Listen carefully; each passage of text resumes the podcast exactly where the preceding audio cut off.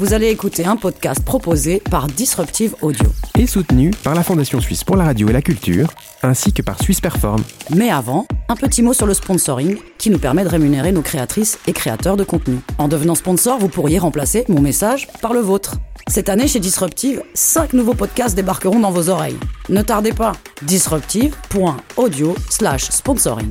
Eh ouais Ça résonne, proposé par Nicolas Dimeo, Émilie Blazer, Charlotte Dumarteret, Denise Tripalo, Sébastien Dupéret, Daniel Buata, Bastien Gavoil.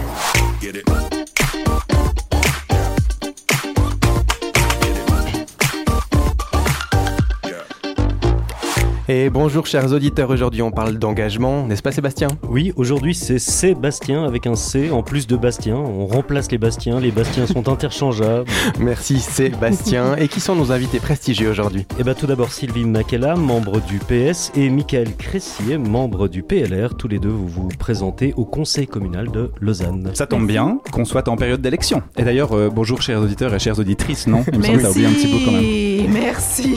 Je pourrais pas laisser passer ça Nico, je suis désolé. Inclusif. Pardon, merci. Bienvenue à vous deux, c'est juste.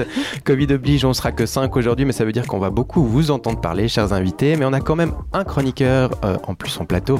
Vous venez de l'entendre et c'est une très belle surprise. Oui, Nico, c'est le poétique et toujours rayonnant Daniel Vuata qui s'est engagé à nous rejoindre en présentiel. Absolument. Donc je suis vraiment autour de cette table avec vous.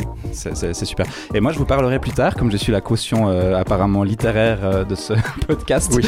de ce que c'est l'engagement en littérature ou l'engagement euh, artistique plus, euh, de manière plus générale. Eh ben, ça fait plaisir de te revoir parmi nous, presque en live. Et on l'a entendu, la force tranquille. Et là aussi, Sébastien Dupéret, qui nous a aussi préparé une chronique. Oui, alors moi je vous parlerai de mon premier engagement politique et je dirais même mon premier engagement philosophique. Magnifique. On entendra les filles de Ça résonne en enregistré aujourd'hui avec Émilie qui nous parle de son saut dans le métier d'artiste, tout en philosophie.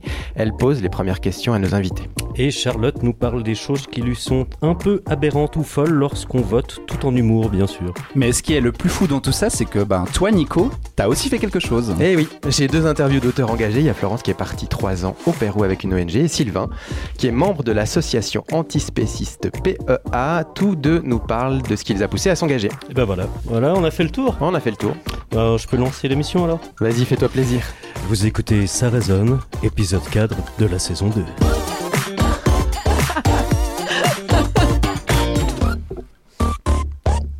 Bienvenue, chers invités, invités et, et euh, merci. Effectivement. Non mais sérieux quoi. Vous allez pouvoir participer avec nous à toutes les discussions. Alors, on n'est pas journaliste politique et l'émission sortira de toute façon après les élections. hein. donc, on est d'accord, on se tutoie aujourd'hui. On fait comme si on était un peu à la maison. Sylvie Makela, PS, tu es entrepreneur, entrepreneur pardon. Entrepreneur ou entrepreneuse, je crois que les messieurs de la langue française ne sont pas encore mis d'accord. Ok, comme par hasard, C'est peut-être ça le problème en. c'est ça. Donc, issue de la migration et du prolétariat, afro-féministe, maman divorcée, cofondatrice des salons de coiffure Tribu Urbaine, et tu milutes pour un monde plus égalitaire, plus inclusif et plus écologique à travers ton activité entrepreneuriale. C'est en tout cas ce que tu as mis en avant dans ton texte de présentation envoyé, je précise, par vous deux.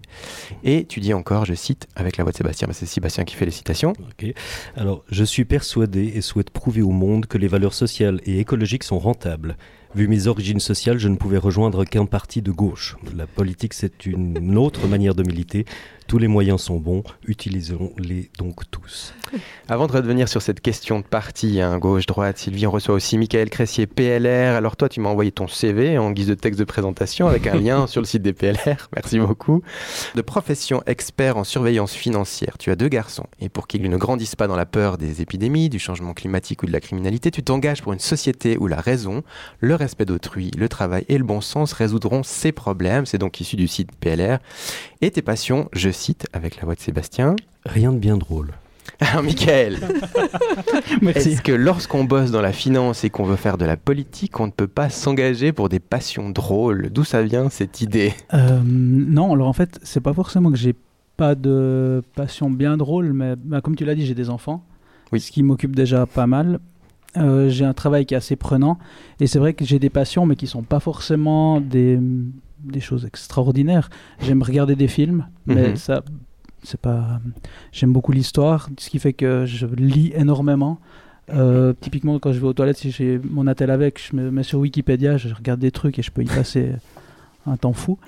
Mais j'ai pas de, j'ai pas de choses. Par exemple, je veux absolument monter le, le K2 une fois en- à pied ou, ou avec Jean Troyer. Ou j'ai j'ai pas un truc comme ça qui, qui- qui est fantastique, qui fait de moi euh, une, une personne, disons, avec des passions euh, extraordinaires. Je suis, disons, quelqu'un d'assez commun. Et moi, j'aimerais revenir vite fait donc, sur cette fameuse phrase dans l'introduction. Euh, Sylvie, est-ce que c'est vrai qu'on est obligé de s'engager à gauche lorsqu'on est, comme tu le dis, issu de la migration ainsi que de l'afroféminisme? Ah, je sais pas si on est obligé, mais pour moi, ça me paraissait un peu comme une évidence. C'est-à-dire que du moment où euh, je suis femme euh, noire de parents euh, immigrés, euh, c'est vrai que j'avais, pour moi, les partis de gauche rétablissent un peu les inégalités euh, de la naissance. Euh, et donc, du coup, j'avais envie de contribuer et de m'engager pour un parti qui, pose ça comme postulat de départ, qu'on n'a pas, qu'on n'est pas avec tous les mêmes chances, et que donc il faut un État fort qui rétablisse euh, un peu euh, ses chances, quoi, qui donne en tout cas, qui, investit de l'argent, euh, des structures, euh, pour faire en sorte euh, qu'on ait un peu plus tous les mêmes chances. Mais c'est aussi le côté entrepreneur qui aurait pu prendre le dessus. Oui, c'est vrai, mais en, réalité, euh, je pense que c'est pas euh, antinomique. Et je pense que, d'ailleurs, aujourd'hui, on le voit, hein, il y, a, une explosion euh, au niveau de l'offre et de la demande pour des investissements durables. C'est-à-dire que, vu le contexte actuel, que ce soit les personnes qui ont envie d'inv- d'investir de l'argent ou les entreprises se- sont plus conscientes, conscientes dans le sens où elles, elles réalisent qu'il est absolument nécessaire d'œuvrer pour un monde juste plus viable. Parce qu'aujourd'hui, quand le, le, gap, la différence entre les très riches et les très pauvres continue, si, elle, si elle continue comme ça, ce qui va se passer, c'est qu'on va être en crise, comme ce qui s'est passé euh, pendant l'apartheid, euh, comme ce qui s'est passé euh, euh, pendant la crise euh, mexicaine, quand les Mexicains pouvaient plus euh, euh, payer la dette. Bref, c'est toujours, quand il n'y a pas d'équilibre, c'est la crise. Donc en fait, euh, j'ai l'impression qu'il n'y a pas d'autre choix aujourd'hui que de s'engager socialement. Michael, tu as une, t'as une réponse à ça ou, ou comment toi tu vois ça dans le PLR ou, euh, Alors, disons que je- pense qu'on a, on a probablement plus de choses qui nous rejoignent que de Mhm. choses qui nous séparent. On est, comme la plupart des gens qui s'engagent en politique, où on, on a avant tout envie de donner aux, aux autres, donner à la, à la société dans laquelle on vit un cadre qui permette de s'épanouir et de, ouais, d'être heureux, enfin, d'arriver au mieux possible à faire ce qu'on a envie sans, ouais, sans trop de contraintes. On a envie, on a envie, on- ça c'est peut-être moi qui ai envie. Disons qu'on a envie de donner aux gens la possibilité d'être, euh, de, de s'épanouir. On a envie de Mhm. leur donner la, la possibilité d'être heureux et on a juste peut-être d'autres moyens ou d'autres chemins qu'on souhaite emprunter. Euh, moi, je, je suis plutôt d'avis que quand on donne le, le pouvoir à l'État, on a tendance à créer des, des on- en corrigeant certaines inégalités, on va en créer d'autres. On crée des inefficiences et des fois on manque la cible. Et le, le- le fait de partir avec de très bonnes intentions fait pas forcément que les résultats seront bons derrière. C'est plus qu'une une question de, de bien-être et d'être heureux. hein. Mhm. C'est vraiment une question, je, je dirais, de l'ordre de la, de la survie. Euh, quand, euh, quand je parle d'inégalité, c'est vraiment de, fortes inégalités. Alors, euh, il y a les inégalités entre hommes et femmes, mais il y a aussi vraiment les inégalités entre pauvres et riches. Et, ça, elles sont de plus en plus marquées. En Suisse également. Euh, et on, voit euh, dans cette situation de Covid, quand on, a vu ces images qui tout d'un coup ont choqué les gens, de voir que bah oui, il y a des gens qui font la, la queue pour de la nourriture, que les étudiants sont dans une situation précaire parce que ils, ils- travaillent à l'appel, que, que, et donc c'est, on est dans l'ordre de la survie, on n'est plus dans l'ordre du bien-être. C'est- assez grave. Et, pour, pour moi, l'État doit absolument s'impliquer plus et doit faire en sorte, surtout dans un pays comme la Suisse, où l'État est dans une situation économique euh, relativement confortable, même si j'entends qu'il y a besoin de, faire des, réserves, qu'il faut avoir un, un- coussin économique, mais, mais pour moi, actuellement, c'est pas acceptable dans, une, dans un pays comme la Suisse que des gens fassent la queue pour avoir de la nourriture. On va partir dans plein de questions comme ça après. Tu voudras, tu veux répondre, Michael Non, vas-y. Émilie vous pose des questions aussi. Euh, je propose qu'on l'écoute et puis on reviendra sur ça volontiers plus tard. Émilie Blazer. Vaste question que celle de l'engagement. Alors moi, mon, rapport à l'engagement, et là je vais parler de l'engagement professionnel plutôt, vu mon métier de comédienne, il est fait d'intermittence. Hein. J'ai des engagements plus ou moins courts qui évoluent tout le temps. Euh, l'engagement sur le long terme, c'est assez rare, hein. mais en même temps, ça ne m'empêche pas de me sentir engagée dans mon métier au sens large, c'est-à-dire au sens du théâtre. C'est assez paradoxal en fait. Il y a des courts engagements dans un engagement, dans une foi sans doute, qui est plus large. Et puis je pense aussi à tous ces spectateurs et ces spectatrices qui s'engagent hein, finalement. Ils se sont engagés depuis toutes ces années à venir dans les salles, à sortir de chez eux, à suivre les artistes. Il y a un texte d'Éric Ruff, euh, l'administrateur de la Comédie Française, qui est fabuleux et qui correspond tout à fait à ce que je ressens par rapport à cet engagement pour le théâtre et que j'ai envie de partager avec vous.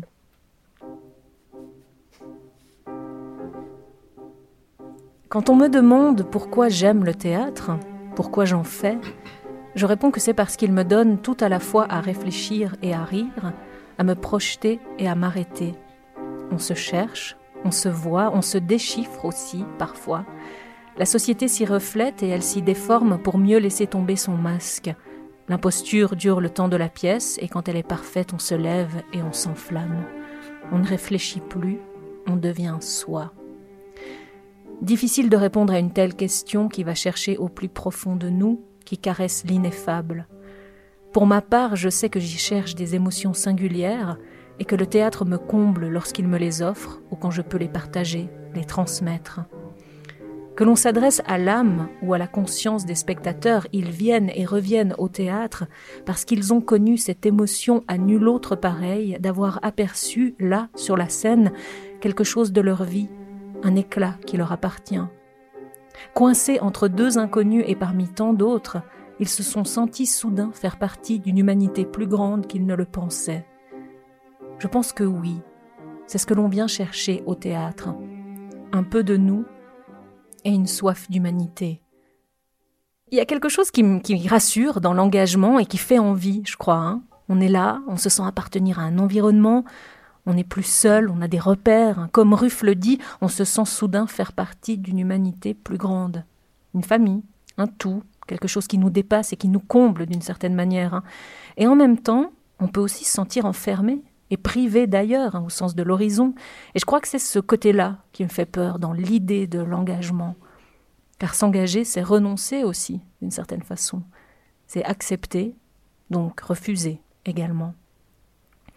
Alors, chers invités, pourquoi on s'engage? À quel moment on se dit ça y est, c'est le moment, j'y vais, je me lance, je me marie, je rejoins ce parti, je m'engage pour les autres, pour ma ville? C'est quoi le déclic? Parce qu'on s'ennuie? Parce qu'on n'a rien de mieux à faire? Parce qu'on veut changer le monde? Parce qu'on pense que nos idées sont meilleures que celles des autres? Est-ce que l'amour a quelque chose à voir là-dedans? Est-ce qu'on peut s'engager sans amour et sans espoir? Et après le pourquoi, je crois que c'est surtout le pour qui qui m'intéresse. On s'engage avant tout pour les autres ou pour soi Ou les deux Il y a une idée de générosité aussi là-dedans. Hein. Ça me fait penser à cette phrase de Camus que je vous laisserai commenter si vous le souhaitez. La vraie générosité envers l'avenir consiste à tout donner au présent. Mm. Ça pourrait être un beau slogan pour un parti, ça. Mm. De belles questions en perspective avec Émilie Michael. À quel moment on s'engage et pourquoi? Pour mm. toi Oh, euh, bah, déjà, je vais juste réagir sur ce qu'elle a dit. Mhm. Euh, alors, je connaissais pas Ruff euh, dont elle a parlé, mais je trouve qu'il a la, manière dont c'est dit, le, c'est cette idée de catharsis où tu, tu vas, tu vas au, au, théâtre pour voir ta vie ou voir quelque chose qui te touche, puis qu'en même temps tu t'engages à être touché, donc peut-être à être changé. Et je pense que quand tu t'engages en, en, politique, tu, tu, viens avec des idées, avec euh, avec quelque chose, avec une envie, ce, que, dont tu parlais tout à l'heure. Euh, mais tu dois aussi tout d'un coup te confronter au fait que euh, tu peux changer. Et, ça, c'est quelque chose qui est très enrichissant dans le fait de s'engager. Et après, à côté de ça, le morceau là, Mhm. C'est c'est c'est Mozart, hein, c'est juste c'est Barry, de, celui qui a dans Barry Lyndon. dans Barry Lyndon. C'est Schubert. Ouais, Schubert, ouais. C'est Schubert, c'est dans. Le mec qui sait. Bravo. c'est- c'est Je dans- crois que c'est trio. dans Barry Lyndon quand Oui. il quand il Bienvenue quand sur il France attend Inter que la- Musique. quand il attend que le, que le, que, que le mec meure pour épouser sa femme. Mhm. Et euh, c'est- je trouvais ça. C'était un, un moment de poésie vraiment cool. Euh, J'ai beaucoup aimé. Après, pourquoi est-ce qu'on s'engage? Là, c'est. Mais toi, pourquoi est-ce que tu Euh, t'es engagé? Alors, au, au niveau politique, je pense pas qu'on s'engage pour soi ou pour les autres, que pour soi ou que pour les autres. Euh, j'ai- réfléchi quand j'ai vu qu'il y avait cette question dans l'email que nous as Mhm. écrit, et j'ai repensé à un truc qui avait à, à deux personnes. Le premier, c'était euh, Shaw, c'est un, Anglais qui, vou- qui, avait, qui s'était battu à l'époque pour qu'il y ait des, des salles de bain dans toutes les nouvelles maisons qui seraient construites à Londres. Et quelqu'un lui avait dit, mais c'est de la, c'est la, c'est la compassion mal placée de, de- donner des, des salles de bain aux ouvriers, ça sert à rien. Puis il a dit, mais je veux pas qu'ils aient des salles de bain pour eux, je veux qu'ils aient des salles de bain pour moi. Et c'est probablement le bon, le bon, la bonne balance entre l'intérêt propre et l'intérêt euh, de l'autre. On agit pour l'autre parce que c'est aussi pour nous. Et l'autre euh, chose à laquelle j'ai pensé, c'était Bakounine qui avait dit Je suis vraiment libre quand les autres autour de moi sont aussi libres. C'était pas l'idée de dire ma liberté s'arrête ou commence celle des autres, c'est que ma liberté, elle s'approfondit quand celle des autres s'approfondit. Et je, pense que plus les gens qui sont autour de moi, ça rejoint un peu ce que tu disais tout à l'heure, plus les gens qui sont autour de moi vont être bien et vont justement pas souffrir de, de faim, de, d'oppression, quelque chose comme ça, plus moi je serai légitime à être heureux que si je suis heureux dans mon bain alors que quelqu'un est en train de mourir sur le, le seuil de mon paillage. De... Mais donc toi, c'est Bakounine qui t'a qui t'a poussé à, à te lancer en Ouais, je pense, je pense que c'est un peu- c'était un peu l'idée de dire que tout d'un coup, euh, on m'a toujours dit, enfin mon père me disait, si tu veux pouvoir te plaindre de ce qui va pas, Ouais. il faut que tu essaies de le changer. Sinon, tu n'as pas le droit de te plaindre. Et comme j'aime bien me plaindre, Mhm. euh, voilà. Euh, Moi, j'ai pas une culture générale aussi euh, aussi vaste et ni une réflexion aussi poussée. Moi, je crois que euh, oui, je m'engage vraiment. Je pense euh, d'abord pour moi, simplement parce que j'ai une c'est une manière de- d'essayer de trouver des solutions à des problèmes qui me touchent. C'est pour ça d'ailleurs que euh, je, je m'engage pour des problèmes autour de l'égalité entre hommes et femmes, pour des problèmes qui concernent l'antiracisme, pour euh, des problèmes qui concernent les familles, parce que tout ça me concerne. Et c'est vrai que c'est très égoïste, en fait, je m'engage pour pouvoir changer ma condition et par et puis ben, par ricochet ça change la condition d'autres Mhm. mais c'est pour ça que par exemple même si je suis en empathie ou je où je, je comprends certaines problématiques celles pour lesquelles je m'engage c'est celles qui me touchent personnellement Mais l'une et l'autre, là, si je me trompe pas, c'est la première fois que vous vous engagez dans un parti pour des élections, c'est juste ou pas? Non moi, Toi, je c'est pas la première. oui j'ai euh, j'ai pas été élue au, au- au grand conseil a- Mais t'avais déjà tenté ta mais j'avais chance. déjà euh, tenté ma Parce que chance. c'est quoi le. Alors, c'est une question très précise là, mais c'est quoi le. le, le- alors, il y a l'engagement, on a compris, presque un peu philosophique et tout ça, mais le déclic pratique qui fait OK, cette fois, je me mets sur la liste, quoi. Il y y a un moment, il y a un truc qui fait qu'on qu'on dit OK, mettez mon nom. Euh, moi, c'est le Parti socialiste qui cherchait à faire des listes paritaires. Mhm. Et ils m'ont posé la question et j'ai j'ai dit OK. Et étant justement euh, femme, noire, entrepreneur, je suis un peu une mascotte pour le pasteur. Donc, donc oui, c'est- c'est- c'est- c'est- je, je dois avouer que c'est- ça n'a pas été spontanément, euh, je me suis pas spontanément inscrite sur la liste, mais du moment où je paye ma cotisation, que je crois euh, aux, aux valeurs euh, et euh, à ce que défend le parti, je me mets volontiers à, à- à disposition. Mais ouais. Ok. Bon, alors moi, le, le- le- le moment trigger, si on veut, qui, a, Mhm. qui a- qui a déclenché le truc, c'est que j'ai reçu un mail du, de, de- du comité de direction qui a dit on cherche des candidats, et j'ai Mhm. dit bah moi.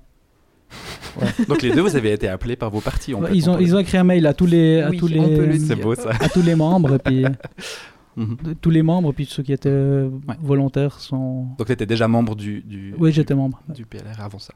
Tu, tu, tu, tu peux la poser. C'est moi qui t'ai posé une Si question. tu veux. ça, C'est vrai? Oui. Moi, j'ai déjà posé plein de questions. Mais Ah il- oui, oui. Il y avait quand même encore des questions Oui, de générosité, Ouais, d'amour, juste- tout bah, ça. voilà, c'est- c'est- ouais, c'est- ouais, c'est la la question de Daniel. Ah, En fait, c'est c'est peut-être ma Ah ouais. question, mais tu vois, du coup, je pars en impro, je demande des trucs comme ça qui n'ont rien à voir. Non, mais la question de l'amour, alors, euh, la question, Émilie posait la question de l'amour et de l'espoir. Mhm. Euh, Est-ce que vous pensez, euh, vous deux, qu'on peut s'engager sans amour et du coup sans espoir? Sylvie. Alors, euh, clairement non. Mhm. non, parce que l'esp- un des, un des, un des moteurs, c'est l'espoir. C'est clair que moi, je suis persuadée que je peux avoir une, euh, une action positive sur un monde meilleur. Je je, je, j'ai pas forcément la solution, toutes les solutions concrètes. Je sais pas comment, quoi, dans combien de temps, mais je sais que je peux avoir une influence. Que- et je crois en cette influence. C'est pour ça que je m'engage. Ouais. Euh, L'amour, euh, c'est, c'est, plus compliqué. C'est un grand mot quand C'est même. un hein. grand Qu'est-ce que ouais. l'amour euh, Ouais, Quoi Mais Comment l'espoir, ouais. Mais l'espoir, ça c'est sûr. Mhm. Euh, L'amour, oui, j'aime les gens. en règle générale, tant qu'ils ne vivent pas avec moi. Oh, il y a eu un signe En direction de Sébastien, je sais pas ce qui se passe. Vous Non. avez failli habiter ensemble, c'est ça Non, Non ah, vous- En fait, elle ne voudrait pas qu'elle habite avec toi, c'est ça oui, c'est juste parce que je viens d'emménager. Un donc, euh, Ah, oui. juste- Non, non, mais ce que je veux dire, c'est que c'est un mot très fort, l'amour. Et, et je pense que ce serait peut-être un peu l'usurper que de l'utiliser dans le cadre d'un en- engagement euh, politique. Mais l'espoir, j'ai- j'aime beaucoup et j'ai- et j'aime beaucoup ce que, ce que l'évocation Mhm. d'Émilie par rapport à ça. Vis-à-vis de l'amour, toi, tu dis quand même, Michael, que tu, enfin, tes enfants, tes deux enfants sont un moteur pour toi. Dans le texte, hein, sur le site Oui, de oui. Euh, Là, on- en fait, on était limité au nombre de caractères. Il fallait. que- tu trouves un truc Bah là, tu peux développer euh, maintenant. Non, au-delà de ça, au-delà de ça, c'est vrai que on on fait pas les choses pour nous. On- Mhm. euh, ça, ça rejoint un peu peut-être la question d'avant, c'est qu'on s'engage pour soi au travers des autres, mais c'est aussi s'engager euh, pour ceux qui viendront après. Et je pense que le, euh, si, si on était, si on est, si on est vraiment dans une, de- de- dans une démarche de se dire que la fin du monde c'est pour demain, on s'engage pas, on, on, on- on vend tout et puis on, on part à Cancun trois semaines euh, boire des bières. Quoi. je suis Si, d'accord si- avec toi. si on, si on, si on se Cruz donne la peine ça, de... Ouais, effectivement. Non, mais si on, si on se donne la peine de se dire, qu'est-ce que je vais faire euh, mes mardis soirs Je vais aller dans des... Je vais aller au conseil communal euh, discuter puis batailler sur des points de détail, sur la réglementation des... Des, des- de la récolte des déchets ou je, je sais pas quoi je donne un exemple mais si on si on en, si on se si on va s'écharper avec des gens pas forcément s'écharper mais si on va discuter de ça si on va défendre son point de vue c'est qu'on pense effectivement que ça a un intérêt. Et ça a un intérêt s'il y a un avenir si on considère qu'on peut pas changer les choses alors on, on s'engage juste pour euh, occuper un siège. Et c'est rassurant d'être d'être engagé, d'être engagé avec d'autres gens aussi qui partagent peut-être les idées ou l'en- l'engagement. sans forcément tomber dans un, dans un problème de bulle où on pense tous la même chose et on, et on se monte la tête comme, euh, les, le- comme des gens qui, qui- qui vivent tout le temps entre eux et qui pensent entre eux. Ça permet quand même d'avoir une émulation, de se poser des questions. Ça permet aussi de, de, de, de rentrer en confrontation. Moi, je suis, alors, Nicolas, peut-être il me connaît un peu plus.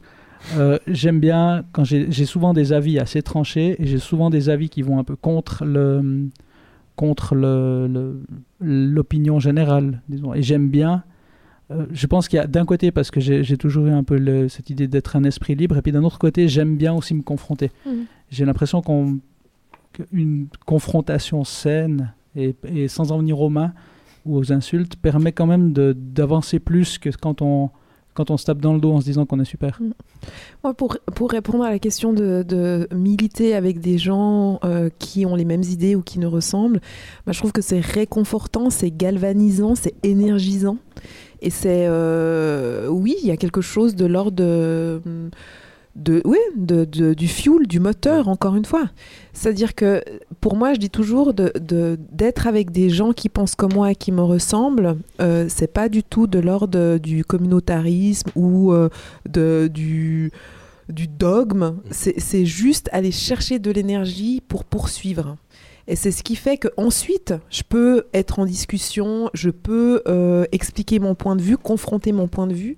Mais c'est vrai que j'ai besoin d'avoir derrière moi, en fait, euh, une famille politique ou une famille militante euh, euh, qui, me- qui, me, qui, me, qui me donne de l'énergie. Ouais. Bon, alors moi, je vais faire mon cliché un peu artiste, forcément vaguement gaucho, hein, mais il y, a la- il y a la chronique de Seb qui m'intéresse du coup, vachement, et euh, tu vas nous parler de quoi? De revenus de base inconditionnels, c'est ça? Oui, effectivement. Sébastien Perret. Bon, bah voilà, bah, toi, tu m'as niqué mon intro. Alors, Sébastien, tu vas nous parler de ton premier engagement politique. On peut dire niquer Oui, oui, Oui, on peut dire ce que tu tout veux. dire. Ah, cool. Donc effectivement, c'était mon premier engagement politique. Je dis premier parce que je suis optimiste et que je me dis qu'il y en aura peut-être d'autres, mais en, en fait c'était surtout mon seul engagement euh, politique, le RBI. Alors rapide rappel pour ceux qui vivaient sur une autre planète en 2016, le RBI, revenu de base inconditionnel, c'est un système qui vise, comme son nom l'indique, à fournir un, un revenu mensuel à l'ensemble de la population d'un territoire donné, et ce sans condition. Les montants varient suivant les, les auteurs, mais en Suisse, c'était 2500 francs par mois qu'une initiative voulait accorder à chaque personne vivant sur le territoire. Alors, l'initiative a bien sûr été balayée, je rassure tout de suite euh, Willy Morer, en juin 2016, 76,9% de non, une grosse claque. Euh, quelques tentatives ont été faites ensuite euh, en Finlande, au Canada, mais c'est difficile de tirer des, des conclusions parce que les montants, les populations visées et étonnamment les conditions d'obtention varient. Et qu'est-ce que, euh, qui t'a plu, toi, dans cette justement. Bah, le fait que je trouve cette idée choquante au premier abord, au sens le plus neutre du terme, c'est-à-dire qu'elle nous amène à poser un nombre incalculable de questions. C'est quoi le travail? C'est quoi le mérite? Puis finalement, c'est quoi le, but d'organiser euh, la vie sociale? Bah, Toutes ces questions, j'ai eu le plaisir de les voir poindre chez mes interlocuteurs tristes durant mes tentatives de conversion, souvent, je dois l'admettre, infructueuses. Et puis, il y a le fait que le RBI déconcerte autant à droite qu'à gauche. C'est vrai que c'est la gauche, historiquement, qui a construit l'idée de morale du travail. La gauche le protestantisme, d'accord Mais il faut se souvenir qu'au début du XXe siècle, l'oisif, c'était pas le migrant ou le bénéficiaire des assurances sociales, vautré sur son canapé, mangeant des chips comme les opposants à l'initiative euh, nous l'ont dépeint. Non, l'oisif, c'était le bourgeois, euh, le rentier. On a donc construit à gauche une moralité du travail. Le travail, c'est sain, c'est bon pour la société et ça mérite salaire. Bah oui, tout travail mérite salaire. Tout Non. Il y a des poches de résistance qui ne sont toujours pas rémunérées. Le bénévolat, l'aide aux proches, le ménage, les enfants, tout ça c'est gratuit. Et c'est pourtant indispensable à la société et un des avantages du RBI, c'est qu'il permettait de prendre en compte ce travail non rémunéré.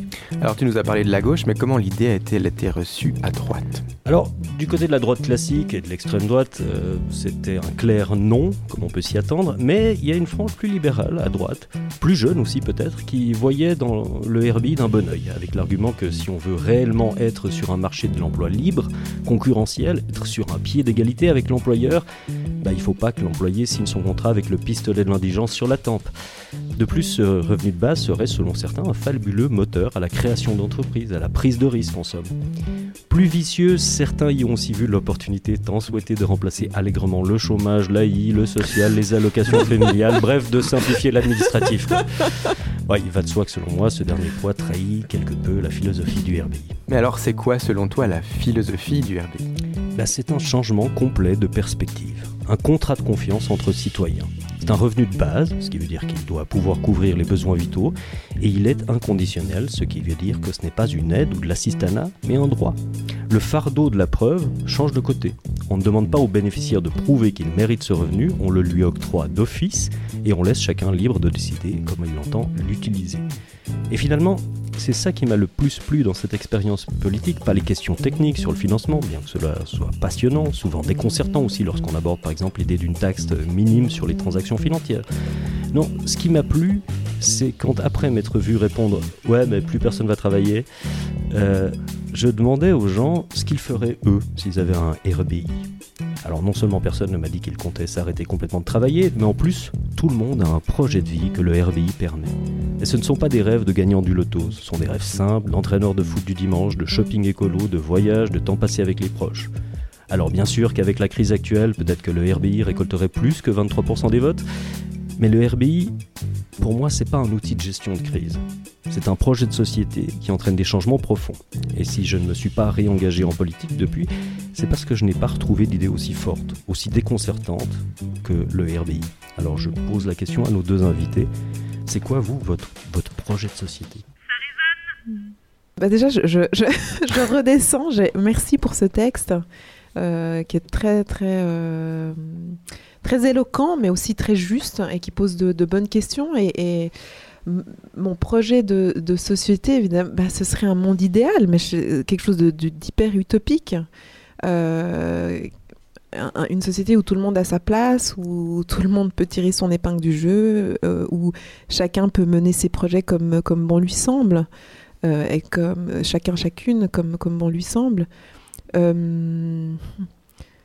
Oui, c'est, c'est- je, je suis déconcertée parce que je pense effectivement que c'est- c'est- c'était une idée choquante et que finalement les utopies sont choquantes et, et tout d'un coup peut-être que Sébastien vient de, vient de me persuader que, Ah, que je suis pas assez C'est radicale. le comeback de Sébastien en politique. Un peu 4 ans trop tard. mais- Non, mais que, que je suis pas assez radicale. mhm. Parce que effectivement, il y a, il y a- il y a, euh, il il y a toujours le, le- le spectre du raisonnable.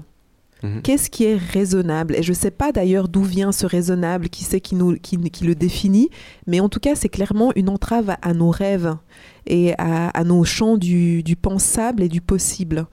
Euh, et, peut-être que c'est ça, c'est essayer de briser ces, euh, ces, euh, ces barrières, euh, briser ces, ces entraves à, ce, qui est, ce qui est possible, parce qu'en en réalité, oui, pourquoi pas un, un, un- un monde complètement égalitaire.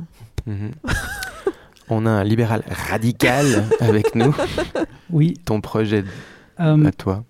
comment dire ça? En fait, je, je suis encore en train un peu de digérer parce que je, Oui. je voudrais quand même réagir à ce qu'il a Alors dit, si réagis, joue. euh, Ben, réagis au RDI. Euh, Il y a un ou deux trucs qui ont été dits. Euh, le, le premier truc, c'est. c'est, euh, on, on donne souvent la définition Robin des Bois, c'est celui qui prend aux riches pour donner aux pauvres. Euh, c'est une interprétation du truc. On peut aussi voir, c'est celui qui reprend à l'État pour redonner aux pauvres. Parce que c'est, finalement l'État, c'est le, c'est le prince Jean. Je, je te compare pas au prince Jean ou je compare pas l'État, le canton de Vaud au prince Jean, mais le prince Jean décide de à quoi doit être affecté l'argent, il le prend chez les pauvres et ensuite c'est lui qui décide de l'affectation. Et Robin des Bois, il dit non, c'est les pauvres, c'est celui qui a gagné l'argent, il va reprendre l'argent au shérif de Nottingham et puis il leur donne au petit lapin pour qu'il puisse avoir son, son cadeau. L'idée, elle est, elle est, pour moi, elle est plutôt dans ce sens-là. C'est celui qui, celui qui a commis, qui a fait l'effort, en tout cas qui a. euh, je fais quelque chose pour toi, tu me donnes de l'argent. Si je Mhm. fais, si je te fais rien pour toi, je, je meurs de faim. Et je veux pas que les gens meurent de faim, mais j'aimerais qu'il y ait cette pique derrière.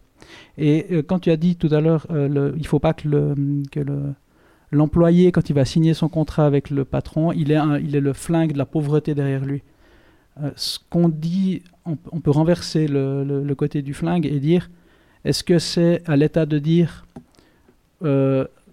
bonjour Nicolas, tu travailles, tu gagnes de l'argent, donne la moitié de ton fric à quelqu'un d'autre, et si tu le fais pas, c'est le, flingue. Et finalement, l'impôt euh, qu'on met sur le contribuable est systématiquement, si vous payez pas vos impôts, vous vous exposez toujours la force de l'État. L'État, elle a la, comment on appelle ça, la- le monopole de la, de la Violence. violence, euh, le, le- le monopole de la violence légitime. Ce qui veut dire que si vous payez pas vos impôts, ils peuvent venir vous chercher des, des trucs chez vous avec des huissiers ou ils peuvent vous mettre en prison. Et finalement, celui qui met un flingue dans le dos de l'autre, c'est quand on dit euh, moi, en tant qu'État ou en tant que membre de l'État, j'ai le droit de décider à quoi doit être affecté cet argent. C'est comme dire à un, un- un- quelqu'un, je sais pas, qui, qui- fait un boulot de manutentionnaire ou, de, ou euh, dans, un, boulot peu payé, et son, celui ce qui kiffe, c'est d'aller voir Jean-Marie Bigard. On peut aimer ou pas Bigard, et il dit, moi, c'est ce que je kiffe. Le billet, il est 30 francs, et euh, l'État va dire, ah ben non, on va encore te mettre des taxes en dessus, parce que ce que t'aimes, c'est pas bien. Et puis avec les taxes qu'on va mettre en dessus, on va financer la bonne culture, celle qui t'intéresse pas. Et je trouve que l'État devrait pas être légitime à faire ça. J'ai pas l'impression que c'est ce que propose, euh, ce que propose Je Sébastien. sais pas, défends-toi un peu Sébastien, parce que franchement... non, non, mais dans le sens où, où- où dans le sens où finalement la question de euh, payer ou pas ses impôts, moi je, je remets pas du tout ça en, en question. Mhm. Après, comment, par contre, effectivement, comment est-ce qu'on utilise les impôts? Ça, c'est une bonne question et c'est une des questions que pose le, le, le, le, le- le RBI ou d'autres, en fait, toutes les questions de, de, de comment on vit ensemble. Mais, mais ça, c'est effectivement, on le décide ensemble. D'ailleurs, c'est nous tous qui avons voté et toutes qui avons voté pour contre. Euh, donc, donc Mhm. pour moi, il n'y a pas tellement une question de d'imposer. euh, on, on est dans une démocratie et puis on, on accepte les règles de cette de, de cette démocratie. Oui, oui. Mais, mais dans l'absolu, si 51% des gens avaient décidé que c'était une excellente idée, Mhm. il aurait fallu donner euh, 2500, t'as dit Quelque chose comme ça, Mhm. 2500, je me souviens plus du chiffre, mais 2500 francs par, per- par personne. Mhm. Ces 2500 francs, il n'y a pas mille façons. euh, on a, on peut pas, il n'y a pas d'argent magique, on peut pas. Si on imprime de la monnaie, bon, on va faire de l'inflation, donc on va dévaluer la monnaie. Donc dans l'absolu, ça va forcément se faire sur la consommation de ceux qui payent des impôts. Oui, sauf que les, actuellement, les réserves sont, sont assez. Je crois que euh, typiquement dans le canton de Vaud, on n'a jamais eu autant euh, euh, d'argent en, réserve. Quand dans ils il ne me semble pas qu'on est dans une, dans une situation de précarité financière au niveau de. Oui, Daniel Non, non, continue. Oui, oui. pardon. donc, donc, du coup, là en l'occurrence, c'est vraiment de décider comment on veut dépenser l'argent. C'est pas comment en gagner. On, on- on- on vit dans une situation où il y a suffisamment de manne financière. C'est vraiment de décider ensemble comment on veut la dépenser. Je crois pas qu'il y ait besoin de. À ce sujet-là, la question de la crise que tu soulevais, Sébastien, dans ton texte, était vachement intéressante, je trouvais, parce que si on refaisait voter les gens aujourd'hui en temps de crise, ça Mhm. serait peut-être un petit peu Mhm. différent. Voilà. Mais Oui. surtout, moi, ce que je me dis, c'est que on est en train d'expérimenter dans certains secteurs, en fait, cette espèce de RBI. Euh, je ne sais pas si vous avez vu, mais à Zurich, à Bâle, Oui. Genève en parle aussi, dans le domaine culturel. Alors, on est beaucoup travailler dans la culture autour de cette table, de ça résonne euh, habituellement. Et ben en fait, à Genève, peut-être bientôt, à Bâle et à Zurich déjà, euh, les, pendant en tout cas quelques mois, n'importe qui hein, qui est indépendant de la culture va recevoir une somme d'argent Mhm. pour simplifier aussi euh, les demandes d'APG interminables, les, les trucs qu'on passe, on passe entre les mailles du filet et tout ça. Et là, je me dis, waouh, en fait, c'est déjà une espèce de petit RBI pour Mhm. le domaine de la culture. C'est une petite expérimentation. Et on est en train de lâcher des milliards pour faire euh, des choses en ce moment. Mais enfin, je me dis qu'en fait, en temps de crise, c'est le- c'est horrible ce qu'on est en train de vivre, mais c'est un temps hyper intéressant pour tester des choses Ouais. et voir qu'en fait, ça va peut-être pas se casser la gueule si on fait des choses comme ça. Et que ça peut donner des belles choses aussi, que les artistes du coup peuvent donner en retour. Puis c'est un petit exemple dans un, un sujet très précis, mais moi j'étais assez convaincu parce que tu disais que que je crois en l'humanité aussi et je pense que les gens quand tu leur donnes un peu une base sereine après Mhm. ils font des choses intéressantes de leur vie à partir de cette base là Complètement. Et je, on parle des artistes. Je trouve qu'il y a des, il y euh, y a des cas qui, pour moi, euh, euh, font, euh, sont assez évidents. Les artistes, par exemple, moi je pense aussi aux parents qui décident, de, euh, quoi, qui décident ou doivent euh, s'arrêter de travailler pour s'occuper de leurs enfants. Mhm. Euh, et, et pour moi, ça, c'est des cas qui sont très concrets, où ça fait complètement, euh, ça a complètement du sens. Après, c'est clair qu'il y a des, des, des- des cas qui sont plus tendancieux, où effectivement on se dit, mais est-ce que ça peut, ça serait pas une contre-motivation à la production ou à, ou, ou, ou à, ou, ou à être plus euh, dans, dans l'engagement ou dans le travail Mais là encore, ce serait très intéressant de tester. Ouais. Donc, Ce a- serait avait- très intéressant de tester. Il y avait aussi toute la discussion, évidemment, de- du risque d'inflation, le fait de donner, etc. Euh, et puis, les, bah, les- sur les financements, c'est clair qu'il n'y avait pas de financement qui était euh, proposé dans l'initiative. C'était laissé, si l'initiative passait euh, au Parlement, ce que je trouvais assez intéressant d'ailleurs, de, de savoir comment le Parlement aurait résolu un peu ces- cette question-là. Mais c'est vrai que moi, là, ce qui m'intéressait, c'est pour ça aussi que je disais que c'était plus un engagement philosophique presque, Mhm. Mhm. c'est parce que je, je trouvais que tout d'un coup, on, on- on reposait des questions. C'est-à-dire qu'il y a, il y a une, une- une- une priorité des discours politiques qui sont pratiquement tout le temps sur l'économie, en plaçant l'économie comme finalement qui, comme un but. Quoi. Alors que pour moi, l'économie, elle est là pour produire des biens, pour que les gens puissent vivre.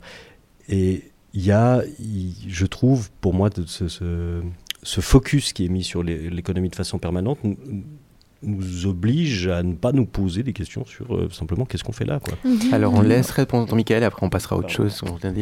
Ok, il y a, alors il y a hum, un, un truc, je, je vais citer un socialiste du coup, euh, c'était Raymond Aron qui avait dit peu importe comment on distribue les signes monétaires, on ne peut pas consommer plus que ce qu'on produit. Mhm. Donc finalement, même si on donne 2500 francs, ça ne veut pas dire que ça vaudra la même chose que 2500 francs. Et, et c'est- c'est forcément un transfert qui va se faire. Euh, sur, sur ce que tu disais, Sébastien, c'est très juste. C'est que quand on, quand on, c'est toujours intéressant de se poser la question comment est-ce que je sais ce que je sais déjà? Euh, ah, C'est une question épistémologique, de savoir comment, euh, pourquoi est-ce que j'ai les certitudes que j'ai et de les remettre en question, Mhm, c'est une mhm. bonne chose. C'est intéressant Mais- de se remettre avant euh, que la retraite soit quelque chose, par exemple, l'AVS soit quelque chose pour tout le monde. On dira, ah, bah, il y avait des voix qui disaient, ah, mais ça serait quand même compliqué. Toutes les personnes n'ont plus de temps, vont recevoir de l'argent, mais vous vous rendez compte, on va faire comment En Mhm. fait, c'est presque le même débat. hein. Et, Et- ces gens-là ne se rendaient pas compte que ça serait une évidence pour nous euh, 40, Complètement. 50 ans après. Quoi. Et, et aujourd'hui, aujourd'hui, quand on parle de, de monter l'âge de la retraite d'une année ou deux, Mhm. tout, tout le monde dit mais ça, ça fait beaucoup trop vieux. À l'époque, ils ont mis l'âge de la retraite plus ou moins à l'âge où on mourait. Oui, c'est c'est vrai qu'on passait assez peu de Alors temps. que maintenant, on, on, a- on meurt plus de 20 ans plus tard. ben, On parle d'engagement politique aujourd'hui. On, les causes, ça peut aussi être des causes animales. C'est le cas de ton premier invité, euh, de ta première invitée Alors, mon premier invité. oui, c'est Sylvain. Il est membre d'une association antispéciste et il nous en parle. Alors, hello Sylvain, tu as 34 ans, tu habites à Lausanne et tu es développeur web. Ton engagement militant a commencé il y a 7 ans quand tu as rejoint l'association antispéciste PEA, donc pour l'égalité animale. Qu'est-ce qui t'a donné envie ou le besoin de t'engager pour cette cause? Alors, moi, j'ai été euh, végétarien et vegan pendant quelques années et je pense j'ai réalisé au bout d'un moment que, que changer mon comportement tout seul dans mon coin, C'est pas ça qui allait vraiment changer les choses. Et puis j'ai remarqué aussi que j'avais vraiment de la chance en fait euh, d'avoir un, un, cadre de vie en fait qui était très privilégié où j'avais beaucoup de temps pour moi.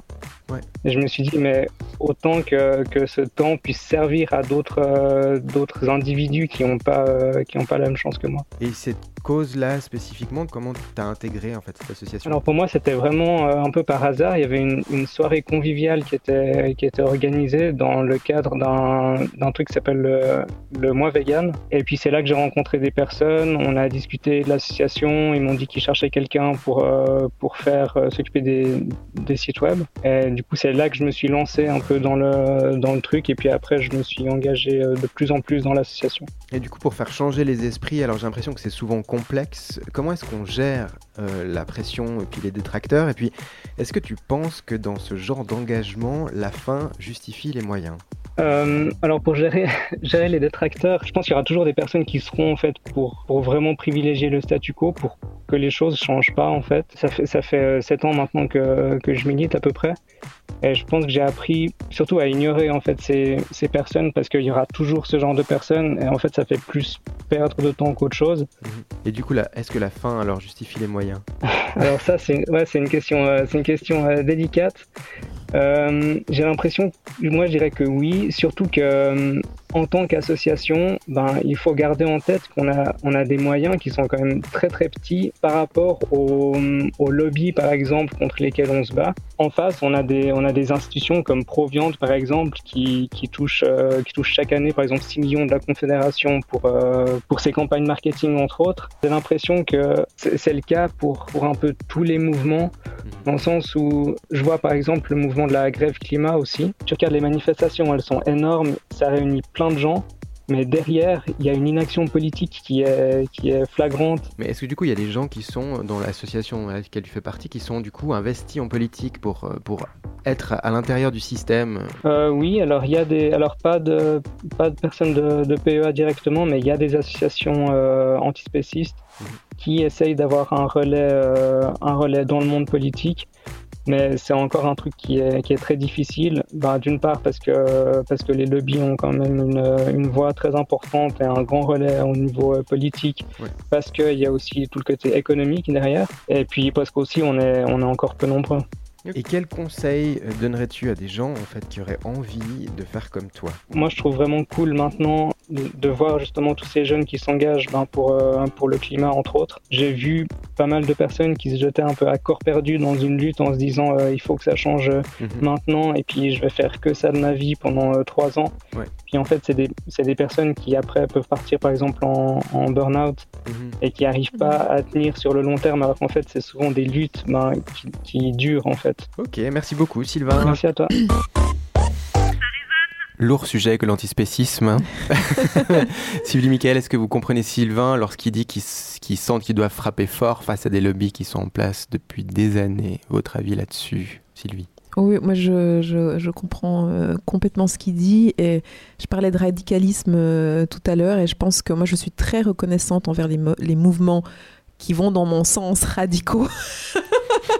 non, mais dans le, dans le sens, euh, je, vais peut-être m'expliquer, mais c'est vrai que, par exemple, euh, quand je pense aux, féministes euh, radicales qui ont fait énormément changer les choses, c'est-à-dire que au temps des suffragettes, il y a des gens, il y a des femmes qui se, qui se sont fait exploser pour faire avancer la, cause, et c'est grâce à elles qu'aujourd'hui on a le, le, droit de vote, ou on, on, on, connaît le radicalisme d'un Malcolm X pour le, les mouvements antiracistes, et, et puis c'est aussi grâce à des gens comme ça qui, qui qui consacrent leur vie euh, à, être radicalement, ou, aussi un, Mandela euh, qui a été terroriste pour que les choses changent.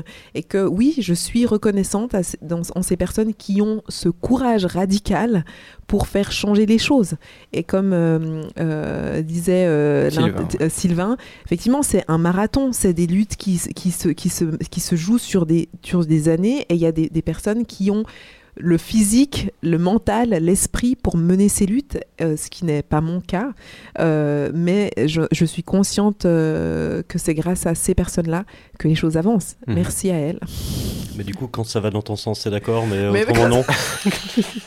Michael, ton avis là-dessus Moi, ça m'a un peu fait friser les moustaches quand il a dit que, la fin justifie les moyens. La fin justifie jamais les moyens pour moi. À partir mhm. du moment où tu vis dans une démocratie, parce qu'il y a des cas où tu vis pas dans une démocratie où là effectivement. Mais à partir du moment où tu, vis dans une démocratie où tu as la possibilité de faire bouger les choses autrement, utiliser des moyens, considérer que, ce que tu as, ce que tu as, ce que tu penses te, légitime, tu le crois suffisamment pour aller éventuellement tuer quelqu'un ou euh, faire quelque chose d'illégal, mais qui peut aller jusqu'au meurtre.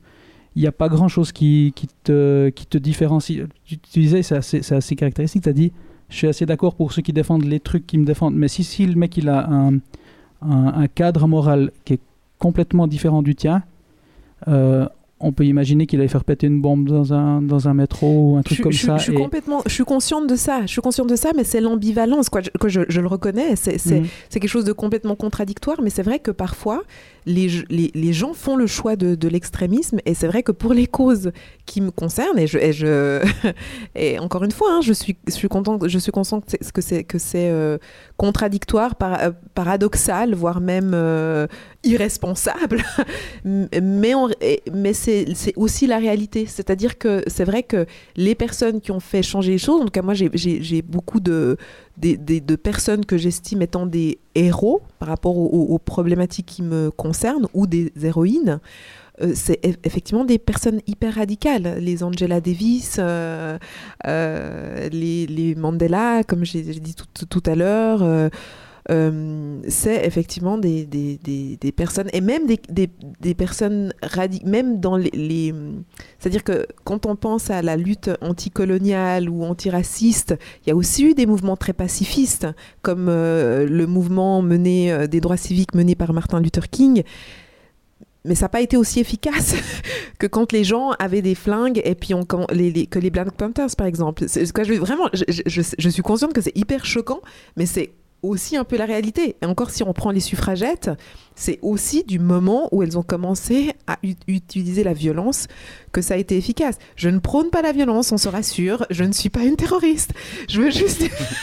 Mais, puisqu'on parle dans cette émission d'engagement, puis d'engagement personnel, qui peut être politique, artistique, etc., euh, je me demandais, euh, pour toi Sylvie, du coup, euh, tu, dis que tu es content quand des gens sont plus radicaux que toi sur une cause qui, qui t'est chère, et je comprends aussi tout à fait ce point de vue, d'ailleurs, je le dis. mais comment est-ce que toi tu expliques, ça m'intéresse de savoir comment toi tu expliques que par exemple tu es pas à l'aise toi même d'aller dans cette cause-là. C'était la question que j'avais au début qui me brûlait un peu les lèvres, qui est un peu bête. Tu me diras, mais pourquoi tu es au PS et puis pourquoi t'es pas au euh, par exemple, tu vois mais Oui, mais parce que. Est-ce qu'on te pose souvent cette question Mais parce que je suis foncièrement raisonnable. Non, mais clairement, parce que je suis raisonnable et parce que j'ai que des, des ces, ces, fameuses barrières dont, dont, dont, je parlais tout à l'heure euh, euh, à Sébastien, c'est dû à mon éducation, c'est dû à mon parcours qui font que je, je ne peux Euh, je ne peux pas être radical, mais en même temps. Mais oui, mais c'est ça, mais c'est une, une, excellente question.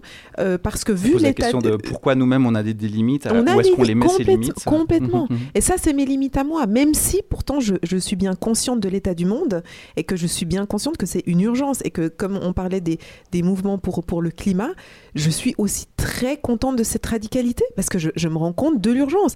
Mais personnellement, je ne pourrais pas le faire parce que je suis foncièrement raisonnable. Clairement pour toi, Michael. Par contre, la fin ne justifie pas des moyens, en tout cas dans un système démocratique. Déjà pas. Euh, alors, il y, a, deux, deux, deux, choses qu'on peut, qu'on peut aborder. Le premièrement, c'est que si, euh, si on est intimement convaincu, je sais pas, si on est intimement euh, convaincu que la Bible, par exemple, contient de la vérité, la Bible contient des, des, passages très clairs qui justifient le- l'esclavage, le, fait de maltraiter les femmes ou de les traiter comme des meubles, le fait de, donner la chasse aux homosexuels et de les tuer, de, aussi de tuer les mecs qui ramassent des bâtons le samedi matin. Enfin, si on, part du principe, et c'est un, un exemple qui est à mon avis assez parlant parce qu'il y a des gens qui sont intimement convaincus que c'est la vérité, que c'est la parole de Dieu, et ils vont agir en conséquence. Mhm. Et c'est, à mon avis, très problématique parce qu'on a des gens qui, par exemple, s'opposent au, sur cette base, s'opposent à l'avortement et qui vont, aux États-Unis, flinguer des, des infirmières qui Mhm. travaillent dans des centres de planning familial. Et ils ont exactement cette réaction.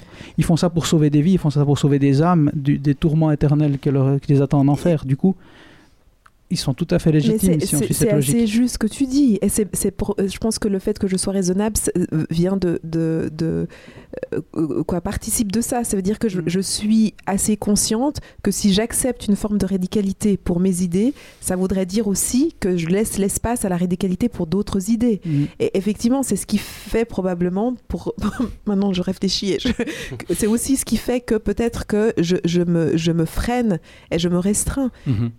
Et donc, Michael, selon et- et toi, le- on peut faire changer les choses en étant raisonnable. Oui. Et la deuxième chose, c'était de. Ça prend plus de temps. c'est que je suis pas persuadé que les, les mecs qui sont allés euh, euh, euh, coller des, enfin tremper leurs mains dans de la peinture rouge pour les pour euh, pour salir les, les, les bâtiments euh, des, des banques ou qui ou qui taguent le, le signe là euh, par terre. Je suis pas persuadé que ça ça ait un- vraiment un très fort impact sur le, climat. Ça s'appelle de la désobéissance civile. C'est Rosa Parks qui décide Alors d'aller s'asseoir. Ouais, à un Même, même le oui. PLR, Alors, met, hein. Mais honnêtement, non, il voulait ça- ouvrir les non, restaurants non, il y a pas longtemps. hein. Ça s'appelle de la désobéissance civile. comparer Rosa Parks avec les mecs qui font du tennis euh, chez Crédit Suisse, je trouve que c'est un peu fort. Non, mais parce que on parle de désobéissance civile. Alors Rosa Parks, elle, allait se, elle, elle- elle a changé de place dans un bus, mais un, un, un, un- Oui, un mais- Mandela, il a, il a utilisé les armes. Quoi, quoi vraiment Oui, Il y a mais- différents degrés de désobéissance civile, mais ça reste mais- de la dé- désobéissance civile. Mais Rosa Parks, Civique. elle- Rosa Parks, ce qu'elle risquait, c'était de se faire tabasser, éventuellement de se faire, de se faire brûler par le Ku Klux Klan. Comme il y a eu après dans Mississippi, quand on a vu le film Mississippi Mais- Burning ou comme ça. il- Les mecs qui ont, qui ont joué au tennis dans le Crédit Suisse, soi-disant pour attirer l'attention de Roger Federer, euh, ça- je comparerais pas à Rosa Parks. Alors, dans une, dans, Ouais. euh, je- c'est- la, la- la comparaison, elle est peut-être un peu exagérée, mais ce que je veux dire, c'est que pour moi, l'impulsion est assez similaire. C'est de se dire que finalement, même si on est dans une démocratie, on, on est le sentiment d'être limité et qu'il faut aller au-delà pour que les choses avancent. Et ça, c'est un sentiment que je partage très fort, quoi, que je peux vraiment, euh, j'ai une grosse empathie et compassion, quoi, je sais pas, pour, pour, pour ce sentiment de, d'avoir, de se dire, mais les choses vont pas assez vite et que si j'utilise la voie de la démocratie, un exemple flagrant en Suisse, c'est le droit de vote des femmes. Elles ont essayé par les moyens démocratiques, mais euh, élection après élection, initiative après initiative, et il aura fallu... C'était quoi? C'est- je veux dire, euh, Non, mais près d'un siècle pour obtenir ça. Et est-ce que- et c'est là où parfois les limites de la démocratie sont les limites de la démocratie. Alors, petite c'est- réponse de Michael sur les droits de vote des femmes, après on passera à Non, un je sais pas sur le droit de- des femmes, c'est juste que je trouve euh, que ça, ça- je comprends la- le, le- le- le mouvement intérieur qui Mhm. peut amener à ça. Le problème, c'est que c'est narcissique, c'est de penser que oui, mon droit de vote vaut plus que, le- que mon droit de vote Que le représente. Non, non, non, non, c'est de dire que mon droit de vote suffit pas à exprimer ma voix. Il faut que je passe à l'action violente parce que mon idée est plus importante que l'ordre démocratique. Le fait que quand je vote une fois, ça vaut la même chose que quelqu'un qui n'est pas d'accord avec moi. Mon avis est plus important que quelqu'un qui vote contre moi. C'est une question de privilège. C'est-à-dire que les personnes qui pouvaient voter à l'époque étaient essentiellement des hommes, quoi. Oui. étaient que des hommes en réalité. Oui, Et comme c'était pas dans leur intérêt de faire voter les femmes, ben ça a pris tout ce temps pour que les choses changent. Et puis c'est là la limite, c'est- là où il y a des, des limites. D'accord, mais il n'y avait pas d'hommes qui ont, qui, qui ont fait des actions violentes pour le droit des femmes. Ce que je veux dire, c'est qu'à partir du moment où les gens qui font la grève du climat ont le droit de vote, où ils sont dans un État démocratique où on donne la parole aux gens, ils sont pas légitimes à aller lancer des pots de peinture sur le Crédit Suisse. Ce que tu veux dire, c'est qu'on peut, on peut peut-être comprendre euh, les femmes qui n'avaient pas le droit de vote et qui ont dû du coup passer Dans par ce cas, c'est d'autres légitime, chemins. oui. C'est plus, tu trouves ça plus légitime que, que Alors, la- tout- oui, ouais. à partir du moment où, où bah, tu parlais de Nelson Mandela qui a, Mhm. Il n'avait pas le droit de vote, effectivement. voilà. Et quand, quand il- quand a fait ses attentats, Oui, bah, mais- il, il a aidé à renverser l'apartheid, mais après, quand il est, quand il- à partir du moment où le- l'Afrique du Sud a donné la, le droit de vote à, tout le- à tous les citoyens, Il a bon, arrêté on- de mettre des bombes. Oui. Et après, effectivement, maintenant, ils ont d'autres problèmes dans le sens où, les- où c'est devenu plus un vote euh, tribal, ce qui fait que c'est Mhm, mhm. il y a plus for- il y a pas forcément c'est pas, pas forcément un vrai débat démocratique mais ça c'est un autre problème mais dans l'absolu si t'as pas le droit de vote tu peux mais si tu as le droit de vote si tu es dans un état démocratique le fait de recourir à la violence ça veut dire que tu te considères plus légitime que le On a bien compris vos deux points de vue, merci beaucoup. On va partir sur un truc un peu plus joyeux, Oui, un oui, peu oui. plus sympathique. Euh, on va parler des trucs absurdes dans les votations, et c'est vrai, bah, comment d'ailleurs on a pu élire euh, bah, Donald Trump, par exemple? Donc en fait, tu vas encore continuer à parler de votation là, en fait. Non, mais c'était De droit de vote. une intro pour Charlotte. Allons-y. Charlotte Dumarteret. Bonjour à tous. Je ne sais pas si vous avez vu, mais dans le dossier qu'on a reçu pour le 7 mars, il y a marqué dans l'entête pour les élections communales Voter, c'est simple. Voter, c'est simple, ouais. C'est certainement pour ça qu'on reçoit 15 pages d'explications et que le tas de feuilles est assez gros pour pouvoir enfin caler la table du salon qui est totalement bancale. Moi, quand je lis Voter, c'est simple, j'ai un peu l'impression d'être au début du jeu de société, tu sais, quand on te dit non, mais tu verras, c'est hyper simple. Donc dès que tu as le 2 bleu, tu dois faire un triple OD en arrivant sur cette case. Il faut que la personne avant toi ait passé son tour. Et là, si tu as récolté les points d'adversité nécessaires, tu peux tirer au sort une carte, sauf si tu dans le tour de l'année bissextile, alors là, ça annule tout. Donc tu vois, c'est assez simple. En même temps, je dis tout ça, mais chez nous, c'est vrai que voter, c'est assez simple. Déjà, on ne doit pas faire 16 heures de queue, comme en France, ou on ne doit pas camper 8 jours avant juste pour s'inscrire sur les listes électorales, comme aux États-Unis. Mais la difficulté, elle se pose à un autre endroit. C'est pas si simple, hein Je sais pas si vous avez déjà essayé d'expliquer à quelqu'un qui est pas suisse comment ça se passe ici pour voter. Déjà, c'est pas facile à expliquer qu'on vote constamment sur des sujets très variés. Dans mes préférés, pour ou contre les cornes de vache? Pour ou contre une semaine de vacances en plus? Et alors là, challenge ultime, allez expliquer au monde entier qu'on a refusé. Non mais t'es malade Une semaine de vacances en plus? Déjà qu'on s'emmerde en été, en plus faudrait s'occuper des gamins, ça va pas. Expliquez aussi qu'on vote sur des sujets qui concernent parfois une minorité de gens. Là par exemple, pour l'initiative sur la dissimulation du visage, selon une étude récente de l'Université de Lucerne, ça concerne 30 personnes à l'échelle nationale. Donc allez expliquer que oui, chez nous, 5 488 371 personnes sont autorisées à donner leur avis sur un sujet qui concerne concrètement 30 femmes qui portent une burqa. Bon, à ce stade-là, j'étais tellement excitée dans le feu de ma fougue démocratique que j'ai ressorti pour vous mon bon vieux calcul en croix. Alors ça veut dire que 100% des citoyens pouvant voter est invité à se prononcer sur la tenue vestimentaire de 0,00055% de citoyennes. Je me dis que voter sur l'interdiction de s'aérer les couilles en prenant toute la place dans le bus ou sur l'interdiction des chaussettes dans les sandales en été, ce seraient des initiatives qui concerneraient plus de monde en Suisse. Mais bon, évidemment, je ne veux offenser personne. Non mais voter, c'est vrai, c'est simple. Sauf, sauf, sauf, sauf, sauf, qu'il faut faire attention aux formules trompeuses et aux raccourcis. Personnellement, je sais ce que je veux voter dans le fond, mais je dois toujours relire sept fois l'intitulé pour être sûr. Êtes-vous contre l'initiative qui accepte l'interdiction de se dissimuler le visage ou pour l'initiative qui n'autorise pas l'interdiction de se dissimuler le visage Là, vous voyez, je viens de dire deux fois la même chose, mais formulée différemment. Donc, faut juste être attentif, mais voter, c'est simple. Moi, vous voyez, je suis contre la burqa, mais je suis pour le féminisme. Je suis contre la stigmatisation de la minorité musulmane, mais je suis pour la liberté religieuse. Je suis contre le fait de penser au nom des femmes. Je suis pour l'interdiction du contrôle du corps des femmes. Je suis contre le détournement d'enjeux de société réels. Je suis pour la liberté d'expression. Je suis contre le fait que l'État dicte nos tenues vestimentaires. Je suis pour l'initiative populaire. Je suis contre l'initiative populaire du 7 mars qui interdit de se dissimuler le visage. C'est- simple. Il y a des moments où même si cette liberté d'expression dont on jouit en Suisse, elle est incroyable, moi je suis un peu exaspérée. Exaspérée par le sujet des votations, par les débats ou les faux débats, exaspérée par la lenteur des processus démocratiques. Alors ma question pour vous, chers politiciens, politiciennes, chère équipe de Ça résonne, c'est ça. Est-ce que vous n'êtes pas exaspéré par moment par les sujets soumis à la votation populaire, par le peu de gens qui votent? Et vous en faites quoi de cette exaspération?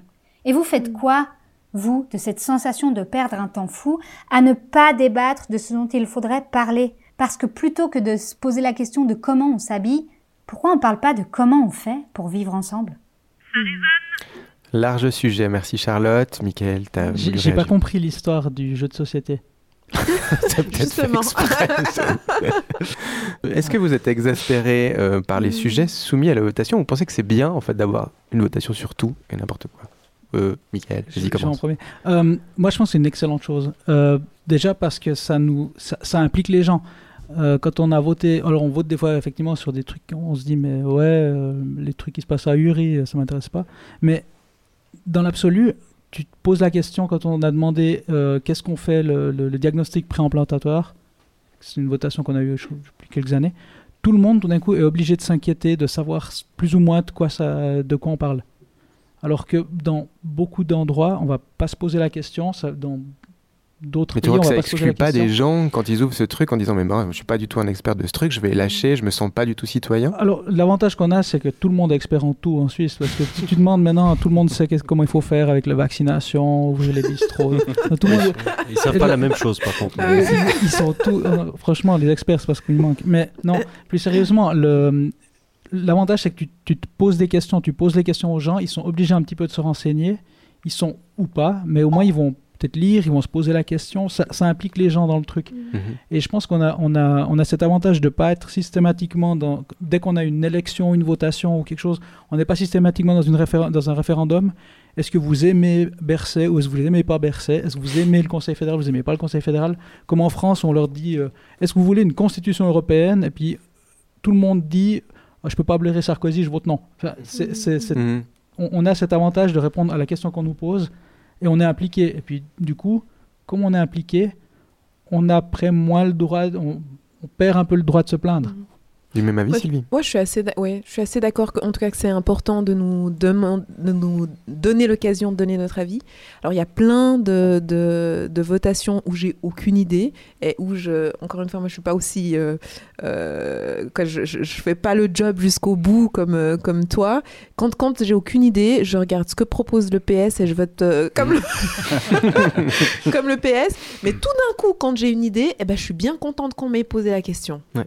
Et c'est- là, en fait, où c'est où c'est intéressant. C'est qu'effectivement, sur, le, sur, euh, sur la quantité de votation, il y a peut-être la moitié où, franchement, mais par contre, c'est essentiel, quand j'ai quelque chose à dire, de pouvoir le dire. Et pour ça, je trouve que notre système est sacrément bien foutu.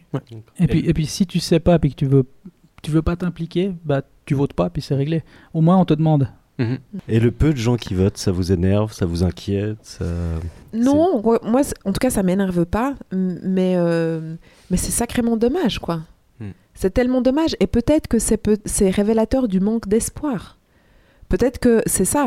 C'est que les gens ont l'impression que justement, ça va, ça va rien changer. D'espoir ou d'intérêt? Parce que si on écoute Charlotte et qu'on fait un peu, on cherche la petite bête, il y a aussi peut-être, comme tu disais Nico, une partie des gens qui lâchent un peu l'affaire au niveau vote parce qu'en fait, euh, on vote tout le temps sur des trucs qui me dépassent, quoi. Euh, est-ce qu'il n'y a pas un peu de ça aussi? Si on votait un petit peu moins, on aurait des meilleurs scores? Bah, je, je suis pas sûre. Franchement, moi, je pense que c'est vraiment une question d'espoir. Parce qu'au au final, si ça t'intéresse pas, encore une fois, comme disait Michael, tu votes pas. Mais par contre, il y a plein de sujets, sur, je sais pas, sur la, sur la, sais pas, on a quoi? On fait 4, 5 votations euh, dans l'année Euh, Voilà, sur les, franchement, il y y en a au moins une qui te Mhm. concerne plus ou moins. Donc euh, non, je pense que c'est un manque, euh, c'est plutôt un manque d'espoir. Et comment on fait du coup pour euh, hiérarchiser un petit peu dans toutes ces votations-là euh, les sujets, on va dire, plus importants que d'autres? Parce qu'il y en a certains qui sont plus importants que d'autres, et on va dire qui sont presque des enjeux de société vraiment bah, peut-être un peu plus importants que les, que les cornes des vaches, par exemple. On donne toujours cet exemple-là, mais en fait, c'est pas si futile que ça, hein, mais on donne souvent cet exemple-là. Est-ce que parmi tout ça, on arrive au sein d'un parti, par exemple, à hiérarchiser et à dire, mais celui-là, il est important, là, faut mettre le paquet sur ça? Alors, Visiblement, non. bah, je reviens juste parce que euh, en fait, j'ai pas répondu à la question d'avant. Euh, je sais pas si ça. Si, du coup, Non, vas-y, vas-y. je pense que les gens, s'ils votent pas, c'est pas forcément qu'ils ont pas d'espoir, c'est juste qu'ils sont des fois aussi contents qu'on décide pour eux. Mhm. C'est aussi, je pense, un, Mhm. un- un peu le cas où ceux, ceux qui, justement, euh, votent toujours ce que dit le Conseil fédéral. On sait qu'il y a, il y a une- un bandeau de gens qui votent systématiquement ce que dit le Conseil fédéral parce que ça ils ont l'impression, mais sans avoir besoin de trop s'impliquer.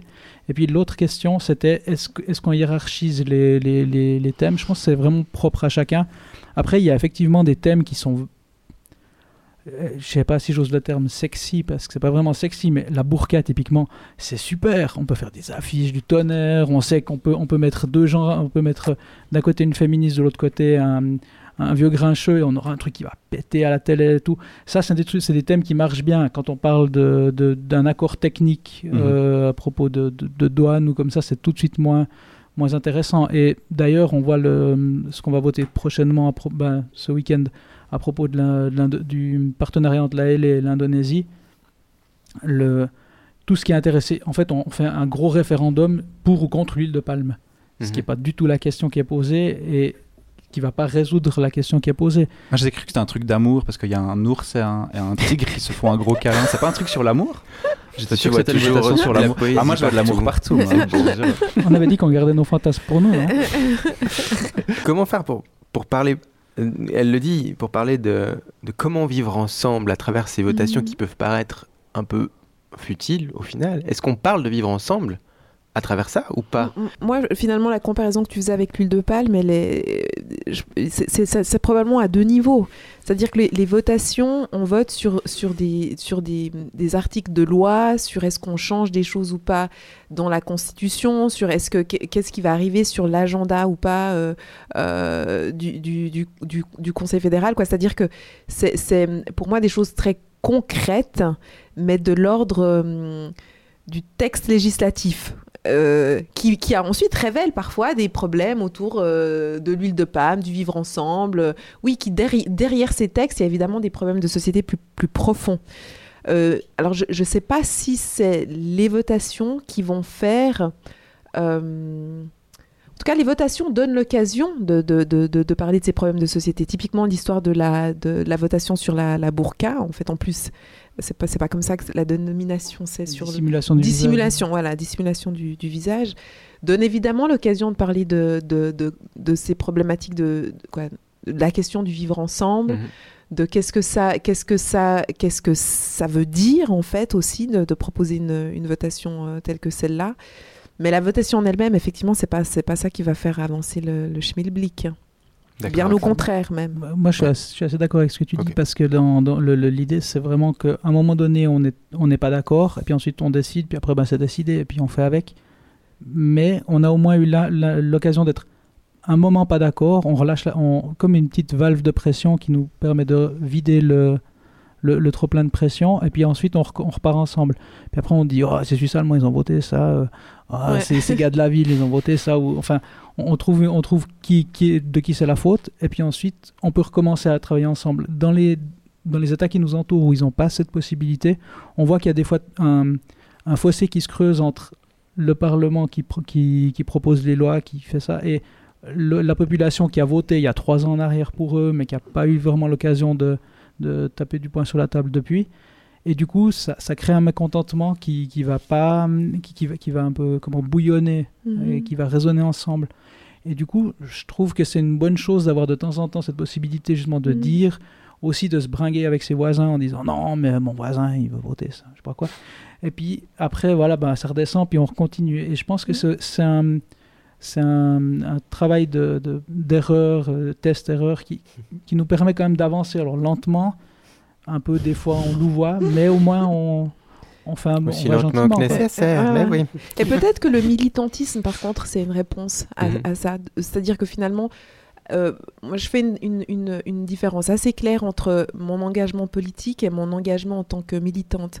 Même si je suis pas radicale, hein, euh, je suis pas une militante radicale, mais c'est clair que j'ai peu, je, je, je pense que c'est plus efficace de militer dans des mouvements féministes antiracistes que d'être au Parti socialiste pour certaines causes et que finalement, si je veux faire avancer le dialogue avec d'autres, euh, euh, c'est peut-être plus efficace dans mon engagement de militante que dans mon engagement politique. Merci beaucoup à vous deux pour euh, ça. Daniel, Daniel, quel plaisir de te revoir ici à la table. Ça fait une année qu'on l'a pas revu, hein, n'est-ce pas Et en plus, je suis sûr que ton sujet sera merveilleux. Mais bien sûr que son sujet sera merveilleux. Qu'est-ce que tu touches à mon Daniel là, en insinuant des choses? Bastien, sors du corps de Sébastien. Daniel Viata. Toi, Daniel, comme tu as fait des études de lettres et de philosophie, que tu participes à l'effort d'éducation du commun des mortels par tes œuvres, tout en remettant régulièrement en question la pertinence de ton art, hein, tu as tout naturellement voulu approfondir la notion d'artiste engagé. Euh, Nico, en plongeant... Nico, Nico, en Mm. fait, tu dis pas le bon truc. T'as appris le pitch de mon premier projet de chronique. En fait, je t'ai renvoyé un autre truc tout à l'heure et c'est pas le bon. C'était quand tout à l'heure? Bah, je sais pas, à 19h, 19h05, comme ça, avant que ça. Tu l'as pas reçu? Ah, ben tiens, si, super. Alors attends, je découvre du coup, mais attends, c'est pas grave, je recommence, on coupera hein, au Merci, montage. merci Nico. Toi, Daniel, comme. Alors attends. Comme tu ne lis presque plus de livres depuis des années, que tu écris des pitchs pour des séries TV, des comédies musicales avant que tout conçu pour être divertissante et que la futilité de ton art t'afflige régulièrement, tu as voulu approfondir la notion d'artiste engagé, ouais, en plongeant avec nous dans les tréfonds du moteur de recherche Google. Oui, exact. Et euh, vous allez voir pourquoi. Et je commence direct par une petite devinette.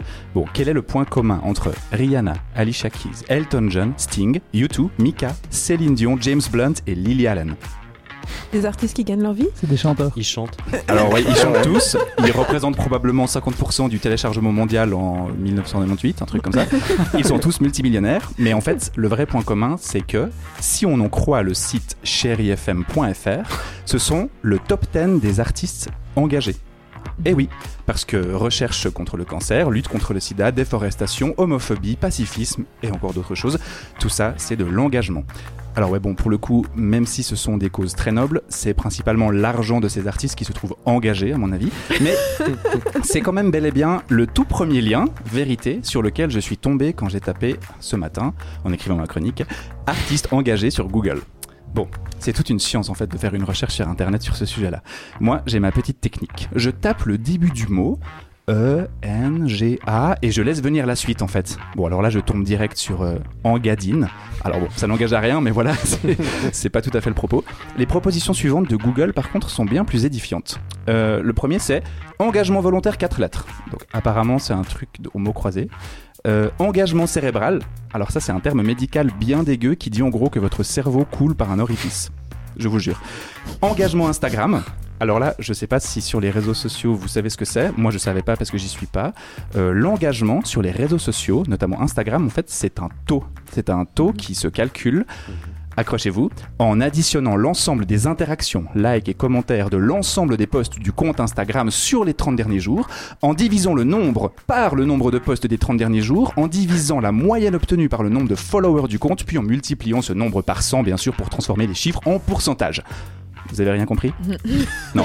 Alors, retenez un truc tout simple. euh, le taux d'engagement du compte Insta de Sylvie est vachement meilleur que celui de Sarah. Oui, bon, ça va, on a compris.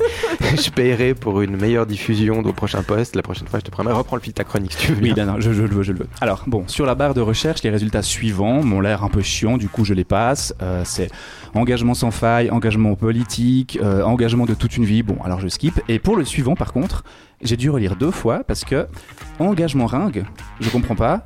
Ah, et en fait, c'est de l'anglais. Engagement ring. Sérieux, une bague de fiançailles.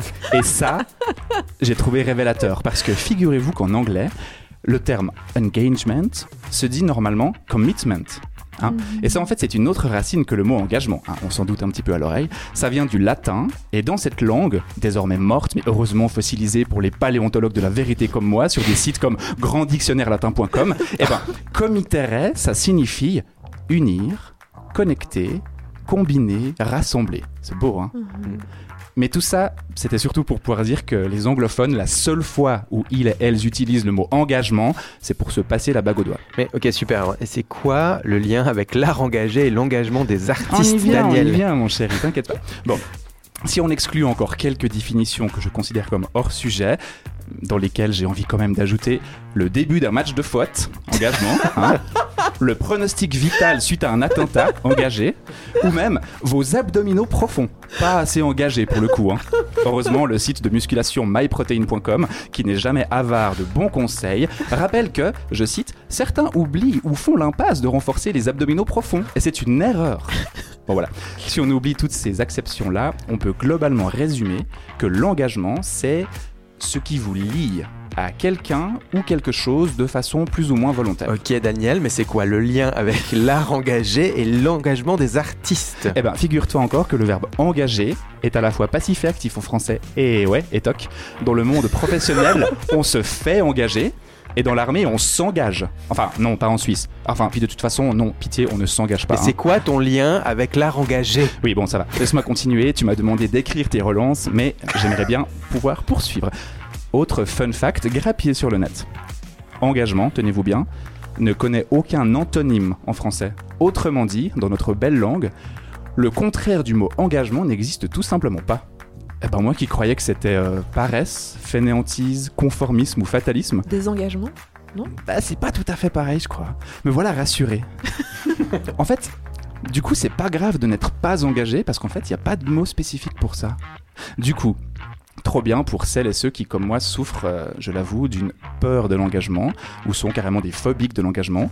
Et oui, c'est le prochain résultat Google d'ailleurs. En l'occurrence, c'est un quiz en 20 questions sur psychologie.com qui me conseille d'envisager ma vie de couple sur du plus long terme. Ouais, alors euh, moi ça fait 17 ans que je suis avec la même fille, donc je suis pas sûr que c'est hyper fiable comme test, mais bref, ce qui nous intéresse c'est plutôt ça. Comment combattre cette peur de l'engagement qui nous paralyse toutes et tous, les artistes comme le reste du monde? Eh ben, pour le savoir, poussons la méthode jusqu'au bout et demandons à Google. Alors je tape comment m'engager et je laisse l'algorithme bienveillant terminer ma phrase. Comment m'engager dans la marine? Euh, non. Comment m'engager dans un rond-point Non. Ouais, je sens que je vais pas y arriver. Peut-être que c'est aussi, bon, et j'espère qu'en vous tapant toute cette chronique depuis le début, vous commencez à comprendre vaguement pourquoi ce mot est vraiment un concept fourre-tout compliqué.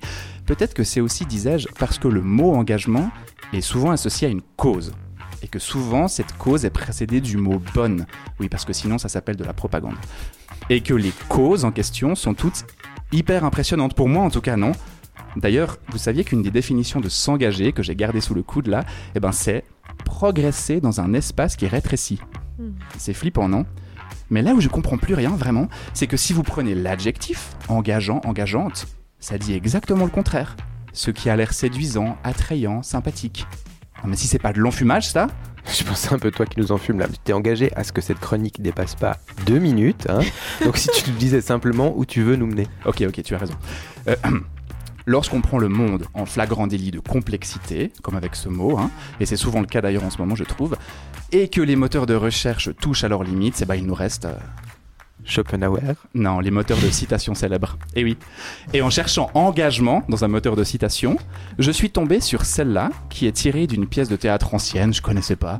Euh, mes gages Voilà par sa mort, un chacun satisfait, ciel offensé, loi violée, fille séduite, famille déshonorée. Enfin bref, je vous passe la suite. Mais en gros, c'est le mot gage qui m'a fait tilt. Parce que, en fait, le mot gage est à la base du mot engagement. Et un gage, c'est quoi? C'est un objet de valeur qu'on remet en échange d'une dette. Hein, Sganarelle. Donc, c'est sûrement tout aussi tordu que le reste, mais je vous le dis quand même, ce truc de gage, moi, ça m'a fait penser. Bah. Gage ou vérité. Ouais, c'est évident. En fait, c'est évident comme la lumière au fond du tunnel du Covid, non? Et si l'engagement c'était ça? Et là, redevenons sérieux une minute. Laisser de côté quelque chose qui a de la valeur pour nous, genre euh, notre confort, notre petite vie tranquille, nos certitudes tout à fait pratiques, pour s'élancer dans la recherche de la vérité. Du coup, si on a encore le temps, Sylvie et Mickaël, vous aimez jouer Euh, Gage ou vérité Vérité.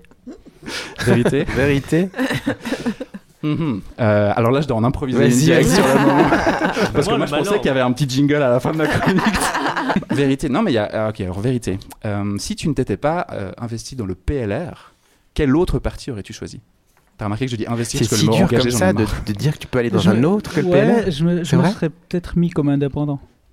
Ah, comme Pierre Maudet. Ouais, c'était pas. c'était- Alors, alors j'aurais préféré euh, un autre exemple d'indépendant Sans que euh, Non, Pierre Maudet. Euh, comment euh, Ouais, Cormain pas si Boeuf, indépendant que ça. hein, Du ça coup. qui, était indépendant euh, dans le canton de Fribourg. Euh, Cormain Boeuf. Ah oui. Hmm. Ok. T'aurais fait ça. T'avais un gage si quelqu'un répondait gage Bah, je sais pas, Sylvie Gage ou vérité Fais gaffe, le gage, c'est démêler tous les nœuds euh, qui est au centre de cette table. Avec les gage pour voir, mais maintenant que je sais le gage, je vais dire vérité. Alors. Parce que c'est pas, c'est même pas super compliqué comme gage. Bah, par défi d'égalité, par, par égalité, du coup, je te pose la même question. Si t'étais pas allé au PS, tu serais allé où? Oh, moi, je pense que je- les verts, POP. euh, non, moi, je suis beaucoup Toi, c'est un peu égal, en Ah fait, ouais. Non, c'est- c'est pas, c'est pas égal. Moi, comme je disais, je pense que clairement, un parti qui a plutôt des idées de gauche. euh, et puis, euh, bah voilà. Puis c'est vrai qu'à gauche, on, on a peut-être un peu plus de choix qu'à droite. quoi. Ah Oui, pardon, à gauche. On arrive, on arrive au bout. non, non. Après, le, le- je pense que le problème des Verts, c'est qu'effectivement, les en- pour moi, les enjeux sociaux sont pas assez euh, marqués chez les Verts. Et comme, comme je disais, euh, le, le pro- au- du côté des- du, du POP, c'est peut-être que mon, mon côté raisonnable fait que je, je n'arrive pas à adhérer à une forme de radicalité que peut représenter le, le POP. Donc voilà pourquoi je me sens très bien au sein des socialistes. Bah, merci pour ces grandes vérités. Merci à, nous, à vous deux. Toute dernière écoute, euh, c'est Florence qui est partie trois ans donc au Pérou. On va parler de ça. À moins que tu aies peut-être une autre, toute petite question sur ton texte. Il était tellement conséquent ce truc de six pages. T'as peut-être autre chose, non? Non, c'est bon. non, à part si vous avez des questions sur Rihanna ou YouTube, moi je suis. euh, Non, tu as bien. Merci beaucoup, Daniel. Bon, on va écouter Florence qui est partie trois ans au Pérou et qui nous parle de son engagement.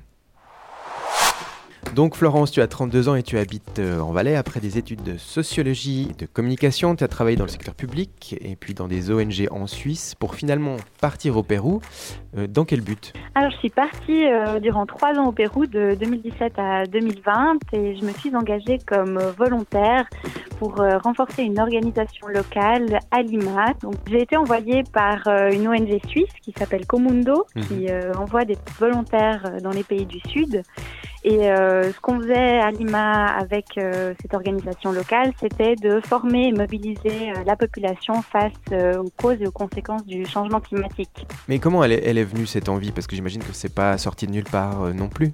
Non, alors c'est une envie qui remonte à, à longtemps. hein. C'est vrai que euh, j'avais entendu parler de ce genre de de- d'engagement. Puis euh, à la sortie de mes études, euh, bah, j'ai travaillé un peu, j'ai quelques années d'expérience. Et puis euh, ensuite, l'occasion s'est présentée. C'est vrai que euh, il y avait une envie de ma part de sortir un peu de cette voie toute tracée que- qu'on peut avoir en Suisse. J'avais envie de sortir de cette zone de confort, mais de sortir d'une manière qui ait du sens.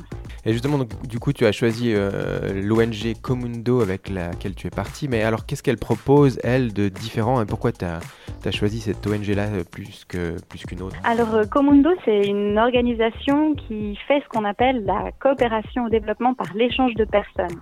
C'est un type d'engagement qui est intéressant parce qu'il se fait sur du long terme, parce qu'on arrive d'ici dans un contexte culturel différent, dans une culture de travail différente. Il y a souvent la langue, donc tout ça, c'est des choses qui prennent du temps.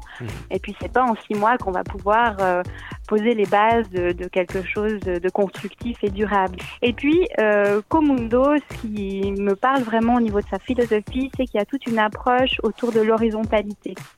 C'est-à-dire que ben, on est bien conscient qu'on évolue dans ce contexte euh, colonial, postcolonial, c'est-à-dire qu'on va pas reproduire ces schémas de l'occidental euh, qui débarque en Afrique, en Amérique latine, et puis euh, qui va euh, dicter ce qu'il faut faire parce qu'il pense qu'il sait mieux. S'il y a des jeunes qui nous écoutent, tu, tu donnerais quel conseil en fait S'ils ont envie de faire comme toi, qu'est-ce qu'ils doivent faire? Est-ce qu'ils doivent se poser des questions? Est-ce qu'ils doivent aller à un endroit spécifique? Qu'est-ce que, qu'est-ce que tu leur dirais à ces, à ces jeunes?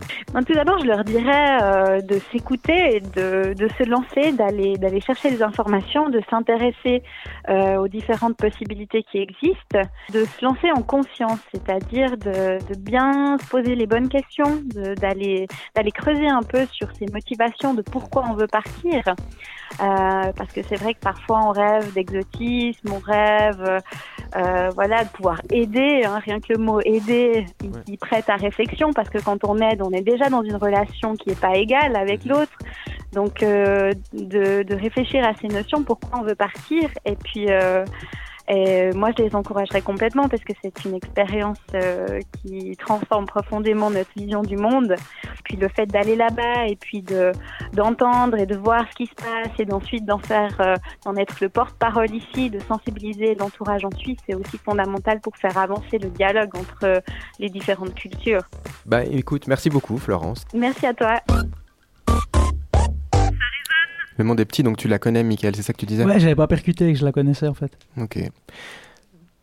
en fait, ça- en fait, je crois que. Bonne anecdote. Non, c'est peut-être pas très intéressant. J'ai pas du tout su rebondir là-dessus. Non, bah, elle était à, à l'université à Fribourg en même temps que moi, donc ouais, je la, bah, je la connais quoi. Merci. C'était une super anecdote. Merci beaucoup. Est-ce que vous qui postulez au Conseil communal de Lausanne en politique, donc, est-ce que c'est aussi une façon pour vous deux de sortir un tout petit peu d'une voie toute tracée ou d'une, de, quelque chose qui, comme le dit Florence, où du coup vous faites vos études, vous passez à autre chose, un travail et tout? Sylvie Non. Non, Non. non, du tout. Non, comme je disais, moi, c'est c'est vraiment plus euh, euh, parce qu'il y a eu un- des appels du pied euh, Mhm. du parti euh, et que et que et comme je disais tout à l'heure, je pense pas que c'est l'engagement où je vais être le plus la plus efficace, hein, où je, où je vais avoir le plus d'impact.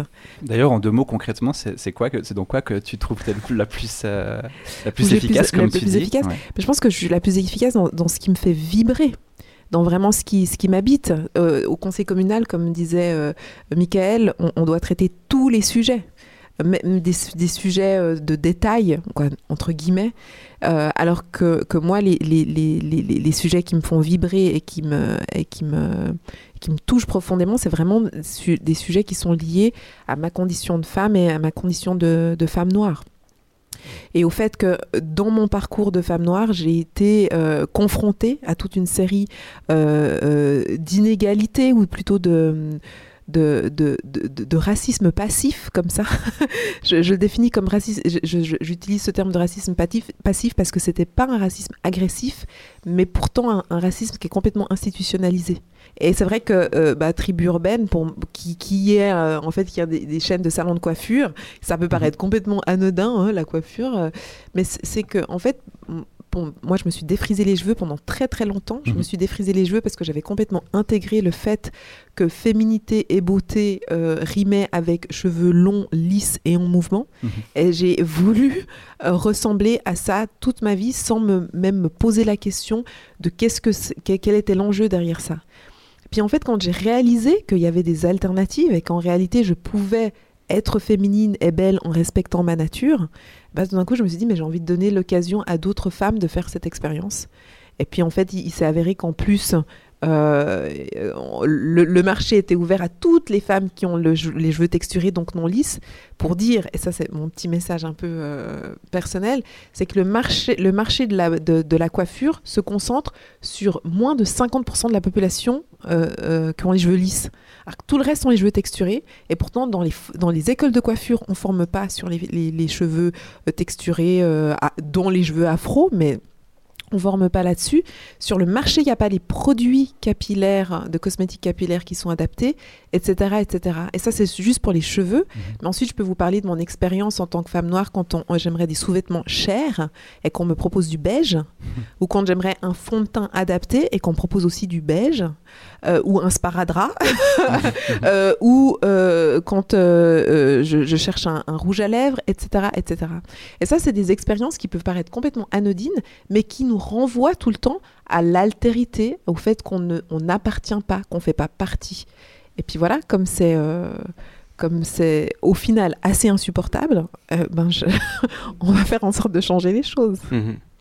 Si on parle de cheveux, je m'excuse, mais il faut quand même que je, ré- je, je- je- je relève ça. La photo PLR, euh, Michael, où tu as la crâne rasé de chaque côté et tout, c'était un choix pour toi de sortir, je m'excuse, mais de, de reprendre Oui, ce qu'elle dit, d'une voie toute tracée, Oui. PLR, costard cravate.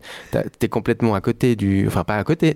T'es- Comment Mais dire oui, ça carrément, je crois qu'on peut dire. On Moi, peut dire à côté. Ça m'a, pour le coup, ça m'a très surprise. Et je m'attendais à te voir avec cette coupe aujourd'hui. Ouais, ouais. Oui, d'ailleurs. c'est vrai. J'étais presque déçu d'apprendre que c'était juste pour la photo, puis qu'en fait, t'as laissé repousser, tu vois. Oui, alors, en fait, la, la, la réflexion que je me suis faite, c'est c'est un peu, on en a déjà un petit peu parlé tout à l'heure, c'est que si, si vous, quand on voyage comme Suisse à l'étranger, on va, on, on- le cliché, c'est qu'on est, on est riche, pas très drôle, bon en compta, euh, puis sérieux dans le travail. Et puis quand on est PLR en Suisse, bah, on a le même cliché, on est riche, on est sérieux, on est bon en compta, on travaille bien, mais on n'est pas drôle.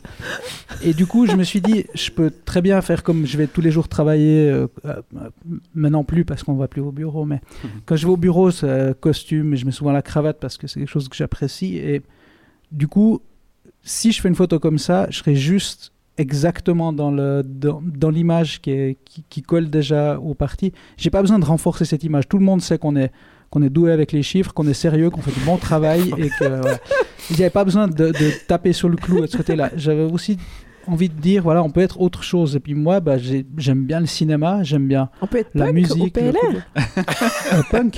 Oui, bah, euh, la, la, Euh, le- la ah coiffure est hein. un Ah, peu non, mais punk. ouais, C'est- mais, du coup, c'était euh, Taxi euh, Driver ou- Ouais, c'était Taxi Driver. mais, ouais, mais alors, euh, j'écoute de la, de la musique punk, notamment, pas que, mais. euh, Si on peut être entrepreneur au PS, on peut être ouais, ouais. Ah, Alors- Sébastien c'est-. Non, on peut, je pense qu'on peut, on peut faire un peu. L'esprit punk, ouais, Non, est- est quand même très libertaire plus que libéral. Donc c'est pas tout à fait la même chose, mais il y a quand même cette volonté de casser le, le, le- les libéraux à l'origine étaient quand même op- opposés aux conservateurs. C'était casser les codes euh, conservateurs et Mais vous êtes plus du tout euh, euh, casser les codes des conservateurs. Enfin, je Alors- m'excuse, hein, parce que j'ai pas l'impression. Au contraire, non Alors, ça, je peux pas parler pour les, les millions de libéraux radicaux qui nous écoutent, mais en, en ce qui me concerne, je suis pas du tout euh, conservateur. Mhm. Euh, je, je suis tout à fait ouvert, par exemple, euh, que ce soit en termes des termes sociaux, sociétaux, le- que ce soit la politique. Mais est-ce que ça, c'est pas une nouvelle image que le PLR essaie de nous faire passer cette année spécifiquement? Alors, ces dernières années alors bah, C'est juste moi, que je- cette année, tu t'intéresses à la politique, je crois. C'est ça. Je- Vous avez Alors- une émission en cours. Alors, c'est possible qu'il y ait un shift de, de, de, Mm. de- de génération. Ça, je suis pas forcément habilité à le dire. C'est vrai qu'après, dans des, dans des régions peut-être rurales où c'est peut-être plus un- les, les radicaux traditionnels, il y a peut-être plus cette- ce côté conservateur. Euh, moi, en ce qui me concerne, je, je pense être assez ouvert d'esprit et je suis libéral pas seulement d'un point de vue économique, je suis libéral d'un point de vue économique, mais aussi social et sociétal, Mhm.